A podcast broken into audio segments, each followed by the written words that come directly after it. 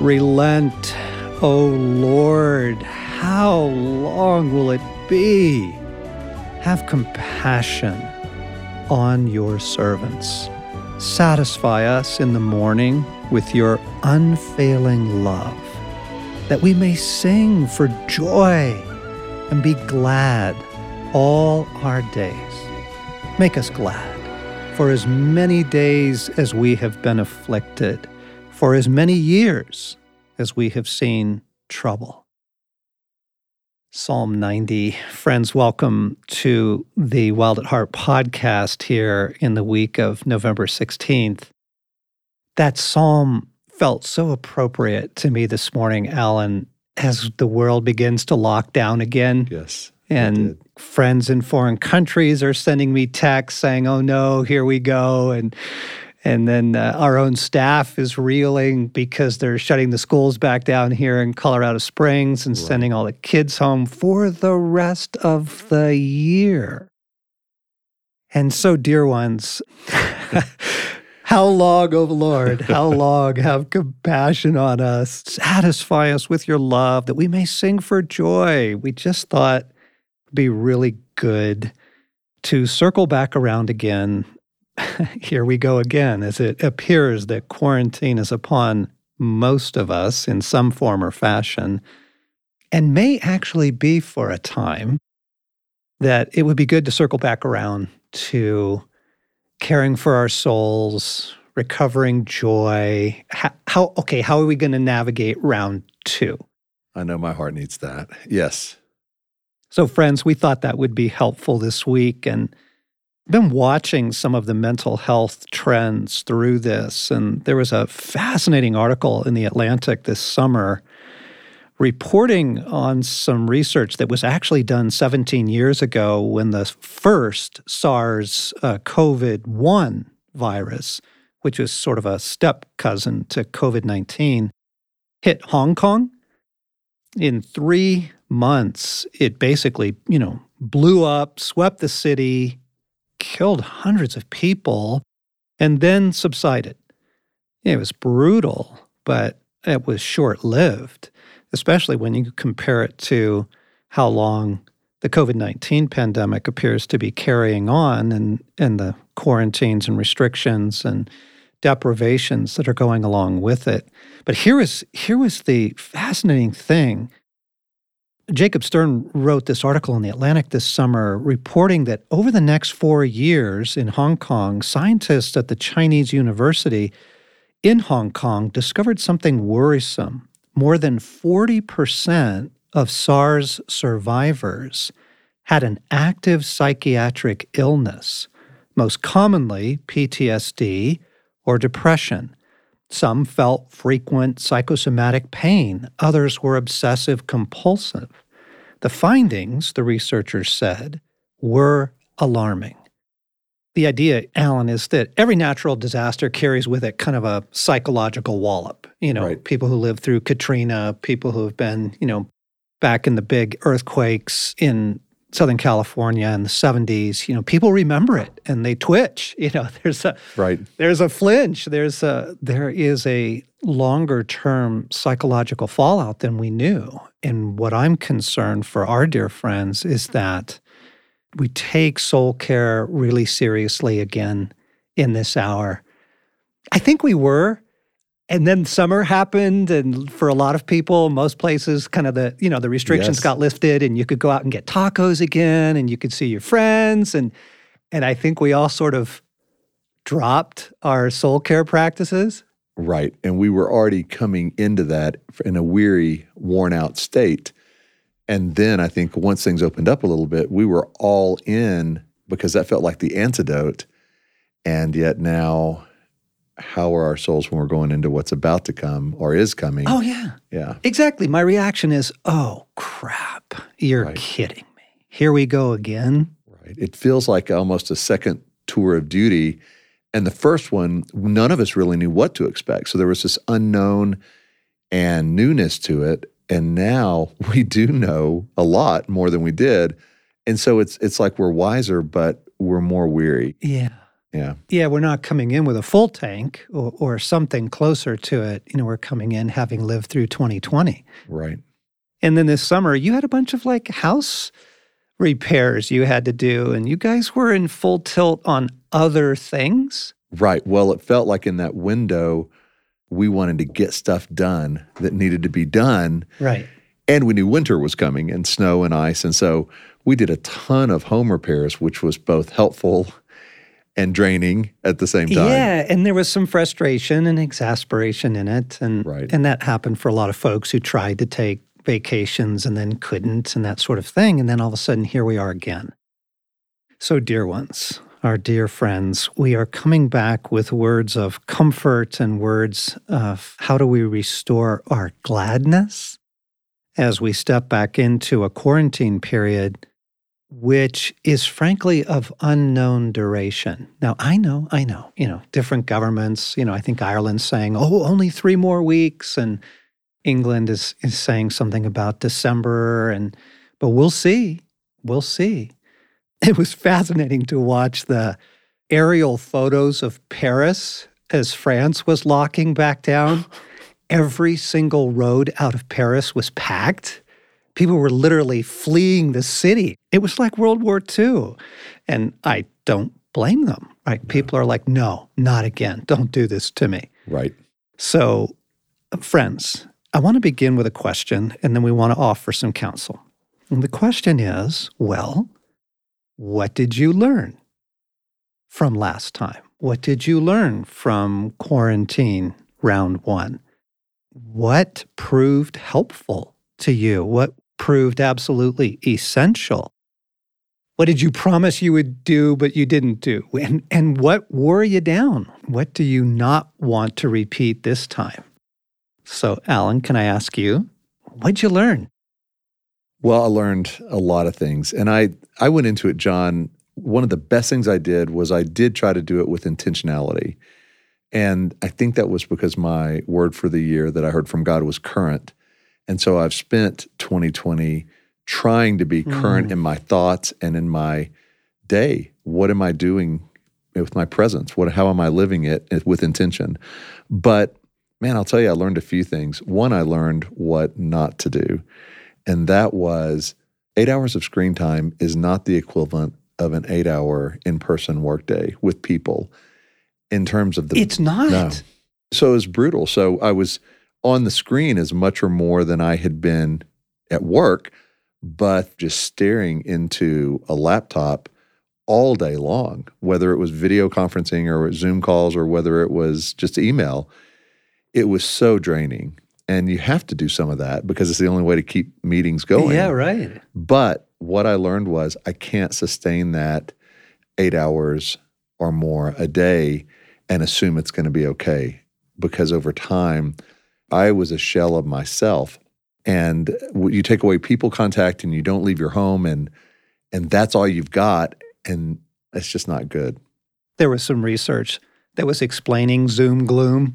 I like to haven't heard that. name. Yeah, the you know just the online fatigue and and it's fascinating because human communication, humane communication, is ninety percent nonverbal.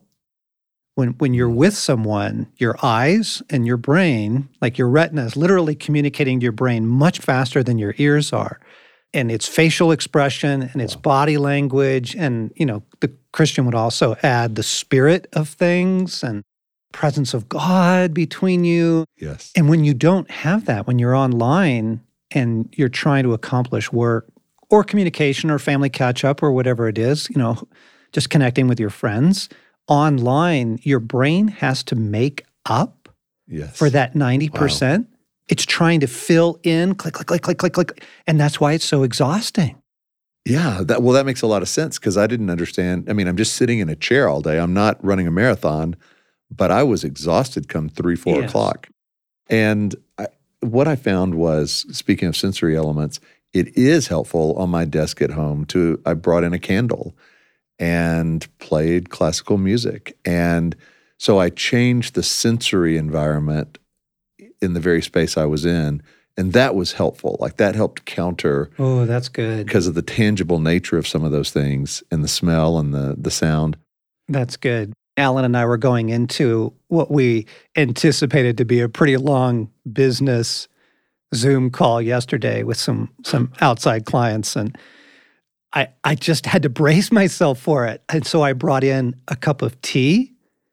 I brought in some essential oils Yes. and a big bar of dark chocolate. I'm like this this is my plan to survive the next 2 hours. Well, and John, it was that two hour Zoom call was taking the place of a one day in person meeting. Exactly. And yet the two hours on a Zoom call felt like 10 times the length of a one day Yeah, in person meeting. It just does. So, mercy, friends, mercy. What did you learn last time, dear ones? And what do you know you need to do this time? so, can I add one more thing? Yeah.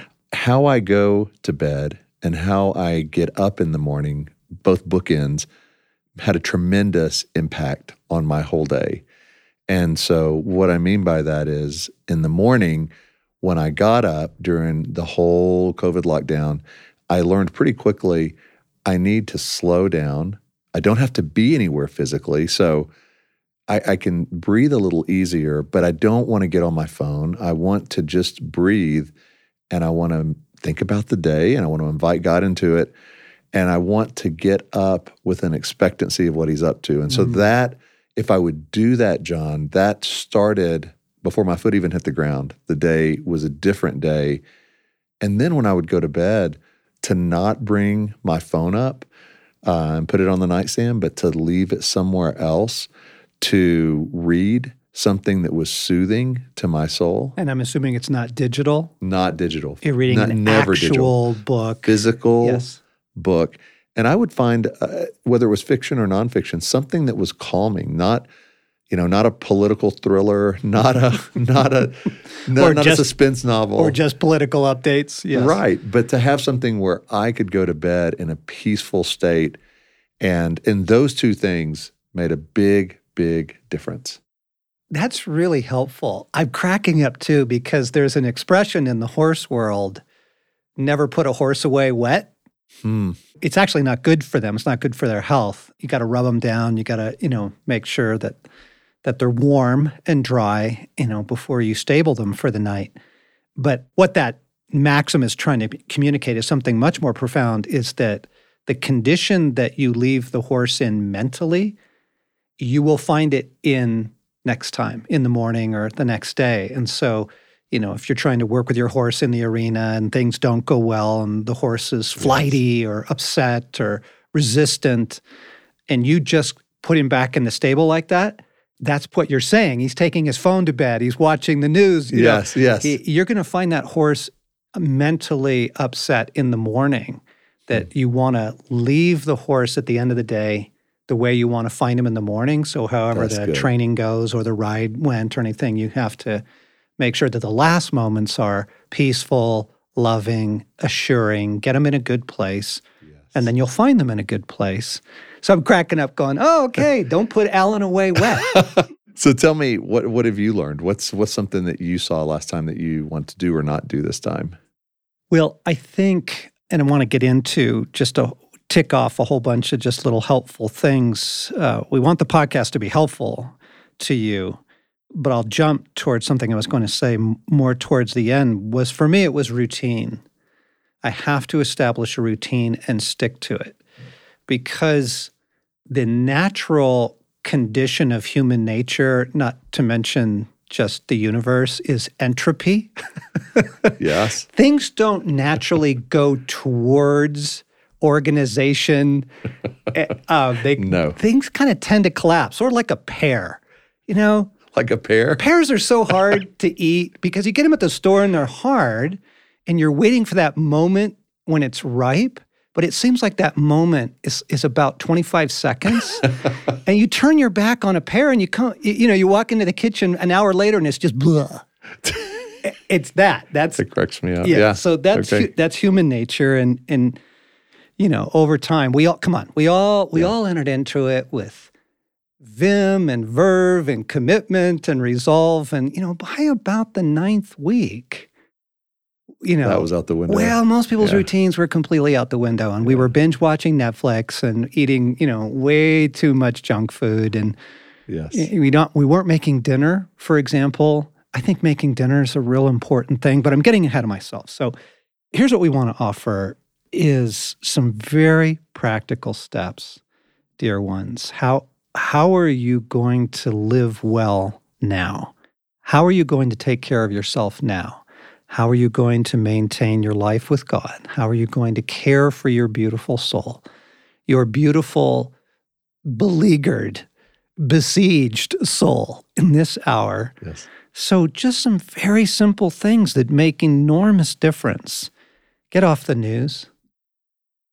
Get off the Mm. news. Get off social media. Alan, there is not one single study, not one, that demonstrates the increase of joy or positivity in connection with an increase of news intake or social media. I believe it. There's not one I believe it.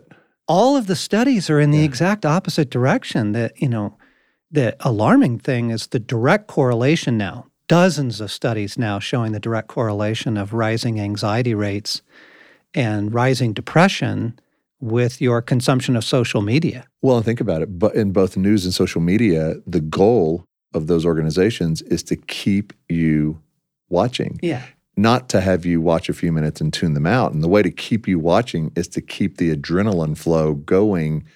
Of wait, there's more. Late breaking now yeah here, yeah and it's it's very unkind to the soul. Yeah, it is. And and so when I look back at what did I do well in the spring that I did not do well this fall was to limit my news intake. At first in the spring, you know, we were all hanging on the news. My goodness, we didn't know what's happening. The pandemic's sweeping the globe and you know, we can Right. see millions, there's going to be bodies in the streets. What's this going to and so we were all glued to way too much news. Yes. And then I began to realize I actually don't need to know what's taking place with COVID 19 in every single country in the world. I just don't need to know that. It's not kind to my soul. So I began to back it off and, and I really limited mm-hmm. myself to five minutes a day. Just give me the basics. Just get in, get the essentials, and get out. And I did not. I did not practice that this fall. I, I was way too dialed into the news and I could see the impact on me. Even when I get in my car to leave work here, Right. I have a choice. Right. And normally it has been for me this fall, grab the news. But instead, you know, it's turn on worship. Well, and, and we want to be informed and we need to be informed. But I think what you're naming, John, is there's a difference between the sense of immediacy. I have to know the very next second of what's happening, that immediacy and the eternal. And I know the more I turn my focus to the eternal, to worship, like you're saying, to to just a walk around the block or what eh, to meditate, I find myself in a much better place for whatever's going on. Like I, am a better man because of that than I am glued to the news. Yeah. So, point number one, friends, limit your screen time. There's not one single study, not one bit of research, no one you can talk to that will tell you that by increasing your screen time, your joy is going to go up, your happiness is going to go up, your well being, your connection to God, your sense of belovedness, your sense of security, your sense that God is still at work in the world. So, with that, point number two benevolent detachment. And we're going to keep sounding that chime as often as we can in the years ahead that the practice of 1 Peter 5, verse 7 cast all your cares upon the Lord because he cares. He cares for you. And Jesus' invitation, my yoke is easy, my burden is light. And so there really is an invitation to letting it go, laying it down, including the very epicenter of the things you're in the quarantine, you know, all of this, the pandemic, the politics, or whatever, laying it down, laying it down, letting it go. And there's boatloads of research hmm. that shows that that is super good for the soul and, and for mental health, frankly, and for resiliency. And when you talk about benevolent detachment, you talk about releasing everyone and everything. So, will you just spend another minute on it's not just detaching from the news or from mm. world events, mm-hmm. but even your own world, right? Exactly, Alan. And this was the thing that I found fascinating. Why do I keep getting sucked back into the black hole? And it actually has to do with our good hearts. It has to do with our compassion, our care, our concern. That you start worrying about your aging parents, you start worrying about your kids. Oh no, what are we going to do with school? And and if your schools, you know, are still doing in person learning or partly some schools are, you know, doing a couple days a week and you're wondering, how long is that going to last? Like it's often out of genuine care that we end up carrying way too much. Right. And so a couple times a day, I give everyone and everything to you, God. And I linger with that for a few moments. It's not just something I say. You just go, mm-hmm. okay, you know, I love you. when you say to your spouse when you're actually really aggravated with them, it's not it's not just words. I give everyone and everything to you. It is a conscious, intentional, and I'll watch. I'll kind of watch my stress level. I'll pay attention to my thoughts. I'll pay attention to my body. Because as I genuinely begin to do that, I can feel the tension begin yes. to leave my shoulders. I can feel my heart begin to breathe a little more lightly and easily. So, Lord, I give everyone and everything to you. And speaking of routine, twice a day here at the outpost, monastery bells ring out 10 and 2 every day for us to practice the pause. Mm-hmm. And but what we're primarily doing with the pause is we are resetting. It's yes. a reset. So pause. The day has already got you spun up. The world has already got you spun up. Coming into this podcast this morning, I read an email I should not have read. totally got me spun up and and so it's a reset. You pause a couple times a day, just say, Jesus, I give everyone and everything to you. And then you'll find it helpful to be very specific. I give my kids to you. I give what school's going to do to you. I give my frustration with my government to you. I give my frustration, yes. you know, what, whatever the particulars are. And you'll find this really helpful. Speaking of don't put the horse away wet, don't put Alan away wet. bedtime is a really good time to do this, gang. Like you want to mm. sleep well, part of our bedtime prayers yeah. include very intentional naming specifics, benevolent attachment. And it's so good because when you're going to bed, you're not going to be able to solve those issues anyway. And so you have the choice to release it, trust God, and try to sleep well or worry about it. Mm-hmm. Mm-hmm. Okay, so get off the news and social media, limit your screen time as much as you can. If you are on screens because of work, and most people are, you have to moderate that with some of the other practices that, that we're about to describe. You know, points number three and four beauty and nature. You know, the candle, the music, you know, getting beauty back into yes. your life, being intentional about that because we are limited. And again, the restrictions are different around the world. You know, my friends in Dublin, they're not supposed to go more than five kilometers from their house. You know, friends in England can go farther, but they can only see one person. You can only you can only interact with one other okay. person, but you can take a walk. And so that's the good news, right? You can get outside, you yes. can take a walk, you can you can get beauty into your life. And we've actually begun to really tap into the power of beauty here as a team during some of our staff prayer. Every Tuesday morning is, is a staff prayer time or during other meetings. And what I've begun to bring in beautiful music to just help our hearts practice, you know, letting it go, recentering in Christ, and just letting the healing power of beauty do its wonderful thing.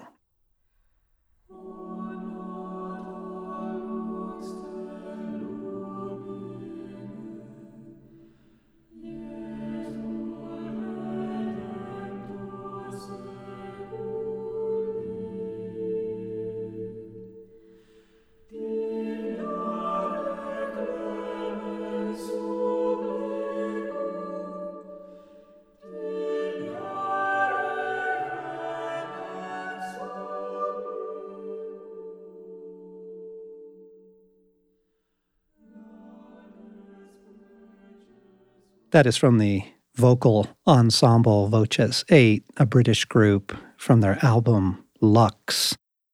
But it, can you can just feel it, Oh. friends? My heart slowed down just in that short amount of time. Yeah. Yeah. Yeah, and so to get get Wow. beauty into your life, listen to beautiful music. In fact, I was reading a fascinating book called Musicophilia by Oliver Sacks, the neurologist who's done some really interesting research on brain trauma, people who are in severe dementia, and the power of music to heal and to access places in the brain. And some of his patients are people so deep into brain trauma or Alzheimer's, late stage Alzheimer's and dementia, that they are unable to function.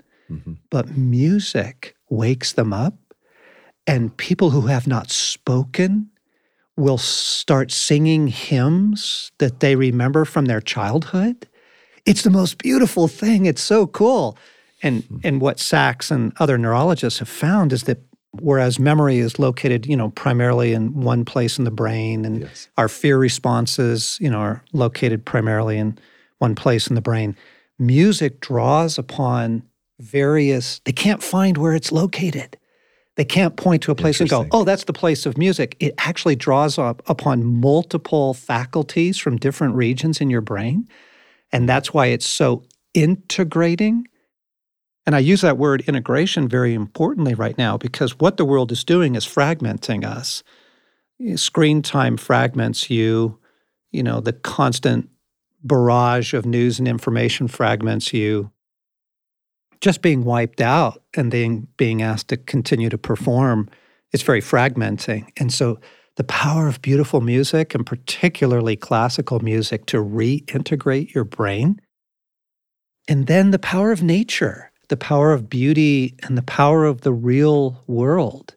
The one thing that was the central saving grace of quarantine one for me was the daily walk. And it was either morning or evening. We've got a couple golden retrievers, so it was take the dogs. And it wasn't two hours and it wasn't in, you know, beautiful mountain lakes and, you know, idyllic settings. We live in the suburbs. We but you know, most suburbs, most cities still have parks and they have green spaces. They have somewhere you can get to. Yes. And we would walk to a green space and walk the dogs.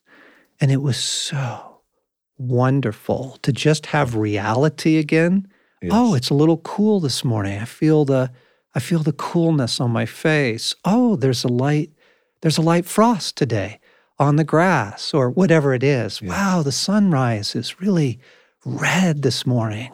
It was so healing to be out every day in nature. Yeah. And I think even in the winter, that's like it doesn't have to be a sunny day. It can just be, I mean, even feeling the cold or the snow, you know, is is better than being stuck in an artificial environment all day, right? Yeah, don't don't go pear and, and, and just never go back outside. Like you're gonna need to make some decisions. And it's fascinating because on the nature piece, everyone I've asked the question, what was most helpful to you in quarantine one? Every single person, whatever else they said, said get outside. Wow. And it was their balcony, their front porch, the roof of their building. You know, it was getting to the park, taking a walk down the streets. So we're reminding you, friends, of things that bring life. And and the thing about nature and walking, the importance of your body in this. During yesterday's two-hour Zoom meeting, which actually went really well. It was it ended up being very life-giving because we did some intentional things to make it so, hmm. like playing beautiful music during it. About every 35 minutes, I would stop the meeting and say, okay, everybody stand up, move around, get out of your chairs, wherever you are, stand up, move around, walk outside, like get your body moving. Which honestly, when we were in the meeting, felt initially disruptive to me. like it was like, come on, John, we're like we're making progress. What are you breaking up the meeting for? And then after we came back from those, which was only a few minutes, like you said, I realized, man, I'm in a whole different, better place Yes. than just three minutes before. You got to move your body, gang. Yes. And I was chatting with another podcaster who shared with me interesting piece of research out of Stanford that when you walk, simply walking, your brain releases all those positive joy chemicals like serotonin because your brain thinks you're making progress. That to literally take a step forward and then another step and another step is a delightful thing to your brain. Your brain's happy about hmm. that because you're making progress. Yeah. You're headed somewhere. Yeah. And so it releases joyful chemicals. So get your body moving, hopefully outside. Yeah. And what I've noticed with my youngest son, when he is at home studying or feeling a little bit of stress with school or or just tension from everything because he's their school is shut down and he's been home. What I've noticed is if I can get him dribbling a basketball in the house, even if we can't go outside, or throwing a racquetball or anything with a ball physically yes. for three, four minutes, his smile comes back and he's in a whole new place. And so, you know, those are like micro things we can all do. And for him, just the rhythm, he loves basketball, but the rhythm and the touch of a ball and passing it and throwing it and laughing, mm-hmm. four minutes. Yep. He's a new person. Oh, it's so good. That's so good. And gang, there's so much more to these practices laid out in the book, Get Your Life Back. So if you didn't get a chance to read that in quarantine one, now would be a really great time. Or if you did and it brought you life, but you've forgotten some of that. Right. Go back and get it again. And, and you don't have to just read it, like you can experience it. We've got a phenomenal video series and six parts, and it's a way for you with a group or if you want to by yourself, just to to watch the teaching. But it also has these really cool exercises or activities you can do to get into nature, to let go of your phone or technology for a little bit. So I would encourage you, just it's available online, it's easy to find, but go through the video series by yourself or with a group, and I think you'll you'll come out a different person. Mm-hmm. Mm-hmm. These really are rescues. They're life giving in this hour. And I would add, especially now, prayer and worship. Because we're not just talking about, quote, mindfulness. Uh, that's a popular secular term, even. We're not just talking about body care or even soul care. What these things do is they restore our union with God. And I have found myself turning in recent days to that Ephesians 3 prayer where Paul prays that the Father would strengthen us with a glorious inner strength by the power of his Spirit within us, so that Christ may fill our hearts. We need to be strengthened. Yeah. We need God desperately. So, prayer, and there are some beautiful, beautiful prayers on our app, the Wild at Heart app. There's a bedtime prayer. Of course, there's several versions of the daily prayer. What is your routine for prayer here in quarantine two? Well, and John, in, in in terms of prayer, one of the things I learned in the last quarantine is sometimes I would be going to bed so worn out and weary that even the thought of a long prayer felt too much. So, what I would do at night, and it was super effective on those nights, was just lay my head down and just say Jesus over and over and over. Mm. And it was this balm. And I might say it a hundred times yeah. before I fell asleep. Yeah. But it was just the repetition and remembrance of mm. who he was. So when you say prayer, I mean there there are all kind of ways we can pray, but on the days you feel like in nights you don't have any words, that for me was a rescue. Jesus. Yeah, that's so good. Prayer and worship. And a confession about the worship side of things. I normally don't want to, particularly in the evening, particularly like you're saying, end of the day, you're dragging. But I know we need it. And the reason that we need it goes way beyond quarantine. We're not just talking about the fact that the kids are back home, if you have children and now you're trying to figure out school online or all of your work is online now and you do have to spend your day on screens. Friends, there are forces in the world right now that are out to ravage the human race. Paul says, We wrestle not against flesh and blood, but against the spiritual powers of wickedness in the heavenly places. And we need worship playing in our homes, playing in our cars, playing on our headphones, perhaps, as we get on the treadmill or go for a run, because the power of worship to push. Back the darkness is so wonderful and so effective. And I was confessing that most of the time, I don't want to. I just want to veg. I want to go pear. I just want to blah. just want to sit in front of Netflix or, you know, veg out. But yeah. every single time, I have never, ever, ever regretted turning on worship. And the power of good worship to turn your heart to God, to remind you of the truth. You know, we will not be shaken, yes. right? You will never leave me or forsake me. It was one of the choruses that I was listening to this morning was, You've never abandoned me. And I didn't know that I needed to hear that, hmm. but I needed to hear that. And as it repeated it, You have never abandoned me, God. It's like, okay, okay, right, right, right. And the demons don't like it, and the darkness does not like worship music. So having it playing in the background, playing it in your car, having it in your house is really helpful. That's good because we are in a time of intensity on the earth. And what we're trying to do through these practices is grow strong. Therefore, Paul says, be strong in the Lord and in his mighty power. Well, how do we tap into that? Through these things. That's really right? good. Yeah. And as we wind down here, let me just add again the power of routine. So, the routine of your screen time, the routine of benevolent attachment, the routine of beauty in your day. You build a routine that is sustainable for you. Yes. Because it's in the power of the routine. And okay, so speaking of Netflix binging, you know, everybody's been looking for something to watch and hey, what's the new series and what can we tap into now?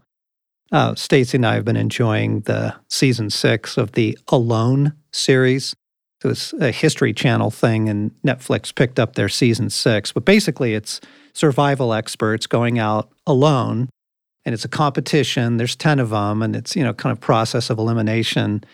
Um, and they go into the wild for really long periods of hmm. time and, and incredibly demanding scenarios.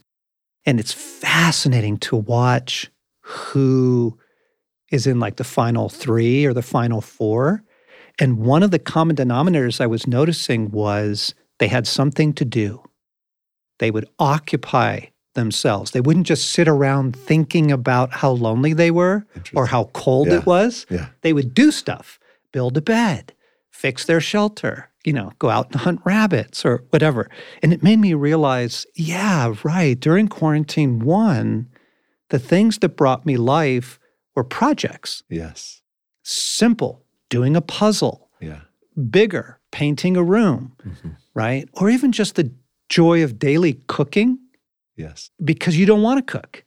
You just want to get takeout or just eat cereal for breakfast, lunch, and dinner. And uh, maybe that's just a very guy thing, but I'm there. But you know what what we did, puzzles are great and we do puzzles, but I found it was a joy bomb to bring home a Lego set. Yes. And and even in our family, like my daughter, who wouldn't normally do Legos, there's an interest when you put all these brightly colored things on the table and go, we're going to build this tonight. Yes. So you're talking about your 18 year old teenage daughter, right? Right. And suddenly she's into Legos. She would have never bought it yeah. or asked for it. But that's the kind of joy I think we can do as families in these times. Yeah. yeah. Ultimately, gang, let me say this the battle in this hour is going to be for hope and for belief. Hmm. The battle will be for hope. Are you, you know, are you beginning to feel hopeless? And for belief, particularly the belief that God is good and that He has good coming for us. And if you are worn out, if you are cooked by screens and stressed by news, you will be more easily taken out mm-hmm. in the battle for hope and belief. And so we're going to say a whole lot more about hope and belief in the months ahead. But the point of this is as we take care of our souls and if we're strong in our union with God, we're going to be in a lot better place to uh, fight the fight for hope and belief. So let me close with a story. Our dear buddy Craig and I met in the 1970s over a passion for backpacking. And we would go backpacking up in the high Sierras of California, the eastern Sierras, so on the, you know, Bishop side of things. And there was one pass that we absolutely hated, Kearsarge Pass, because Kearsarge Pass is this long, long haul uphill into the high country, and it has a false summit and you've been dragging all day and you're absolutely wiped and you get up to this crest and you are certain you're there, man. This is the pass. And then you look ahead and the pass is like another two miles and 1,500 feet. I mean, you can see uh, it up there looming. That's quarantine two. Like we thought we were yeah, through it. Wow. We thought we were done. And now we're like, wait, wait, wait, we got to do this all over again? And what helped us, right, with Kearsarge is to you double down.